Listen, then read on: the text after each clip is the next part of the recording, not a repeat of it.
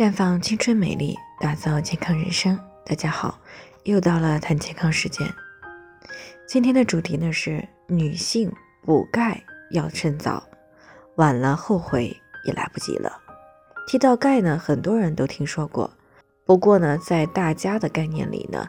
补钙是孩子、孕妇以及老年人的事情。其实不然，听众呢赵女士呢今年五十二岁了。断经已经一年半的时间了，那一个月前呢，不小心一滑倒，啊，一屁股蹲了下来，扶地的那只手腕骨折了，股骨颈也出现了粉碎性骨折。医生说他存在着严重的骨质疏松，这让他有点不太明白，骨质疏松，特别是严重的骨质疏松，不都是七十多岁的老年人才会出现的吗？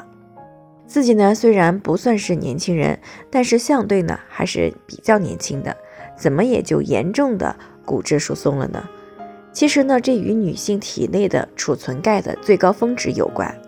那在一般情况下呢，女性到三十岁以后，特别是三十五岁以后呢，钙就开始逐渐的流失了。那如果三十五岁之前呢，摄入的钙量充足，那么三十五岁左右呢，就会达到钙的最高峰值。而且呢，平时钙的摄入量越充足，那么这个峰值就会越高。相反呢，摄入量少，峰值也就会很低。那如果峰值低呢，过了三十五岁也没有特别的强化摄入钙，那么当女性断经以后呢，在没有性激素的加持之下，体内的钙质就会大量流失，便会迅速的达到严重的骨质疏松的程度。极易出现全身性不同程度的骨痛，稍微有磕碰呢，便会出现有骨折。那如果骨折的部位出现在胫骨、骨盆、胸骨等部位，那么就会对整个体质造成影响。那对于年龄大的老年人呢，这些关键部位的粉碎性骨折，一般要卧床几个月，甚至是几年之后啊，才可能会出现。一般呢会在卧床的几个月到几年以后呢才会逐渐的恢复。那相反呢，如果从年轻的时候就注意钙的摄入，那么峰值相对就会比较高。三十五岁以后呢，以及断经以后又更加注意钙的摄入，那么骨质疏松的出现的年龄也就越大，那对身体的影响呢相对就会越小。在我们国家呢，由于知识和饮食习惯的局限性，注意钙摄入的女性呢是很少的，这就造成了不少女性在断经几年以后便出现了骨质疏松。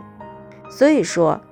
建议女性呢在三十岁以后啊，最迟呢也就是到三十五岁之后呢，便要注重钙的摄入。这样呢，不仅可以延缓骨质疏松发生的年龄，还会减轻更年期的一些症状。因为血液里的钙离子是一种神经传导剂，那么当断经以后呢，钙大量流失啊，缺乏的时候就会使神经过度的兴奋，会出现腿抽筋儿、多梦以及潮热出汗、情绪烦躁啊，或者是抑郁等症状。所以呢，在更年期之前，一般建议通过食补来提高钙的摄入量，而牛奶呢，就是一种比较理想的补钙产品。因为里面的含钙高，也更加容易吸收。当然，如果存在了乳糖不耐受的情况，是可以喝脱乳糖或者是半乳糖的牛奶，也可以呢适当多吃一些豆制品。另外呢，勤晒太阳，这些呢都是可以提高钙的摄入量。另外呢，当更年期到来的时候呢，由于卵巢衰退的过快，钙的吸收利用率会有所降低。那这个时候，除了要加强补钙以外呢，尽量还要同时去滋养卵巢，延缓卵巢的衰老速度。但是尽量不要使用激素类的，这样摄入的钙呢才能够充分的吸收利用。所以呢，过了三十岁以后的女性同胞一定是要未雨绸缪啊，不然的话后悔也来不及了。最后呢，还是要提醒大家。每个人的健康状况不同，需要具体分析之后呢，才能有针对性的解决方案。那如果你也有健康方面的问题想要咨询呢，可以关注微信公众号“普康好女人”，普黄浦江的普康健康的康，添加关注以后回复“健康自测”，或者呢直接拨打咨询热线四零零零六零六五六八，那么你就可以对自己的身体呢有一个综合性的评判了。健康老师呢还会针对个人的情况做系统的分析，然后呢给出个性化的指导意见。这个机会呢还是蛮好的，希望大家能够珍惜。